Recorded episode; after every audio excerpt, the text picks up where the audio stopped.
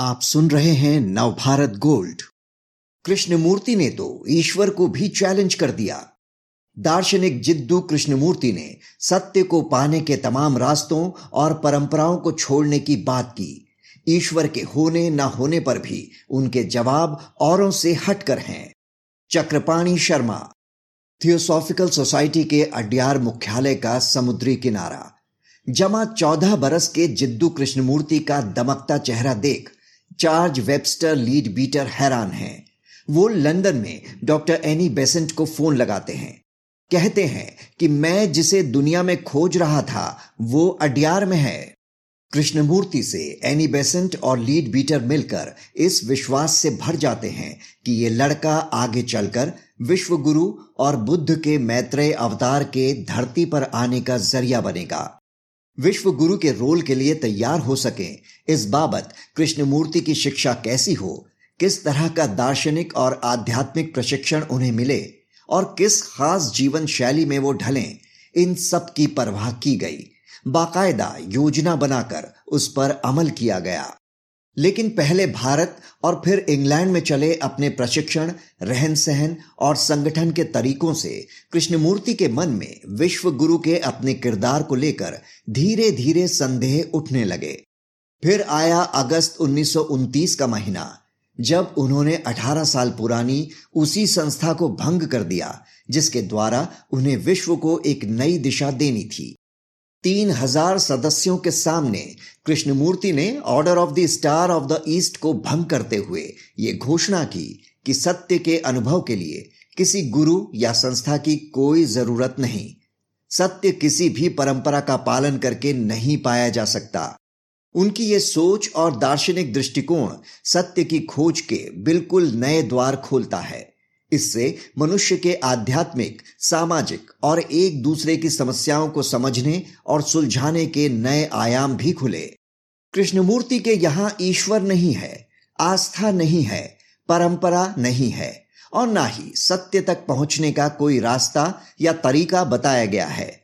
ईश्वर के प्रश्न पर वो कहते हैं कि अगर ईश्वर है और धार्मिक ग्रंथों के अनुसार वो सर्वशक्तिमान, सुंदर, न्यायप्रिय व आनंददाता है, और अगर उसने अपनी ही छवि में मनुष्य को भी बनाया है तो मनुष्य को भी उतना ही सुंदर, न्यायप्रिय और शांत होना चाहिए। मनुष्य चूँकि दुखों, चिंताओं और इच्छाओं से घिरा हुआ है, इसलिए ईश्वर के अस्तित्व के संबंध में दो ही संभावनाएँ बचती हैं।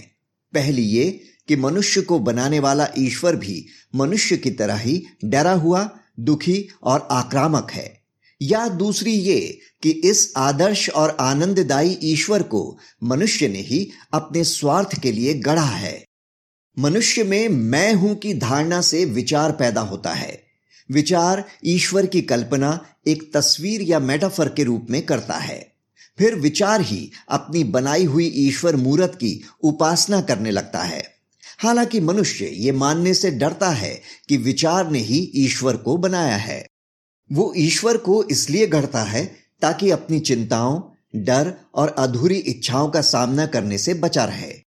वो एक ऐसा धार्मिक आश्रय चाहता है जहाँ उसे ये यकीन हो कि कोई परम शक्ति है जो दुखों का नाश करती है, कामनाएँ पूरी करती है।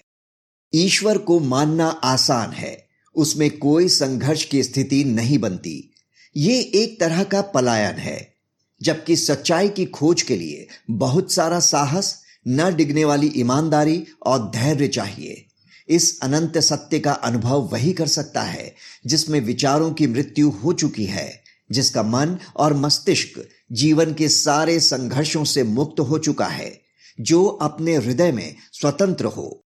मनुष्य अपना पूरा जीवन विचारों की गुलामी में बिता देता है।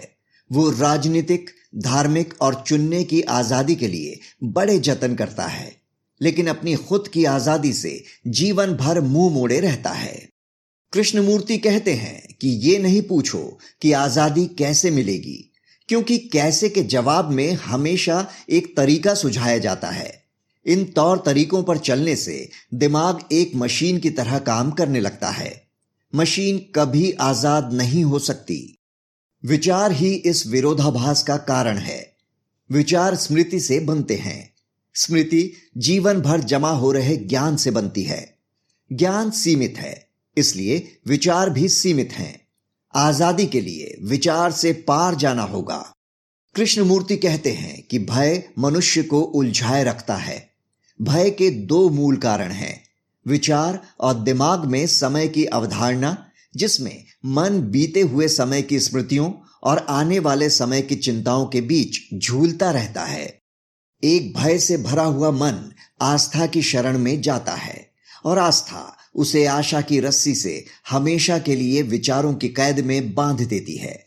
मनुष्य अगर बहुत सावधानी और ध्यान से इन विचारों के स्रोत और इनकी प्रकृति को समझे तो एक दिन ये मुमकिन है कि विचार खत्म हो जाएँ। विचारों को सावधानी से समझने पर ध्यान संभव है। ध्यान की कोई परंपरा या कोई तकनीक नहीं है। मनुष्य जब स्वयं अपने विचारों को एक सावधान दृष्टि से देखेगा, उन विचारों से बनते बर्ताव को देखेगा। अपने अंदर और बाहर की हर घटना के प्रति सचेत होगा, तब वो ध्यान में होगा। यह अवस्था आसन काल या मंत्र से पूरी तरह मुक्त होगी, क्योंकि ध्यान सिर्फ़ सहजता से ही संभव है, किसी भी प्रकार के आयोजन से नहीं।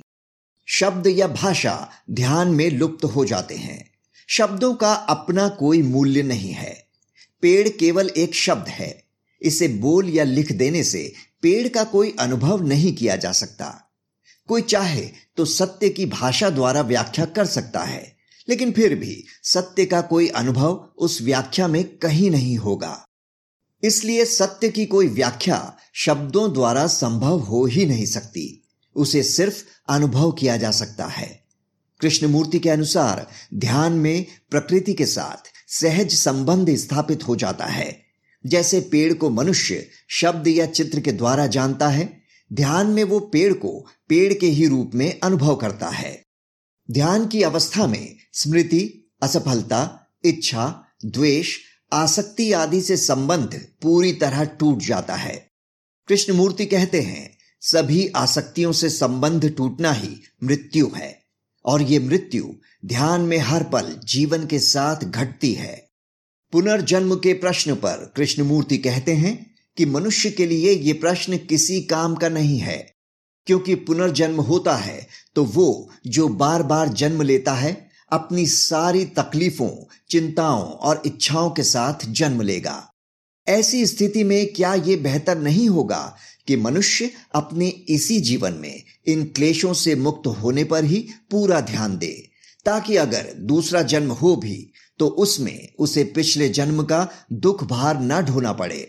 कृष्णमूर्ति का पूरा ज़ोर वर्तमान पर है। उस क्षण पर जिसमें मनुष्य अभी मौजूद है, वो उसके आगे या पीछे की बात नहीं करते। इस तरह के और दिलचस्प पॉडकास्ट सुनने के लिए विश्व की सर्वश्रेष्ठ Hindi infotainment service Nav Bharat gold पर लॉगिन कीजिए। गोल्ड के पॉडकास्ट का खजाना मिलेगा नव भारत गोल्ड डॉट कॉम पर।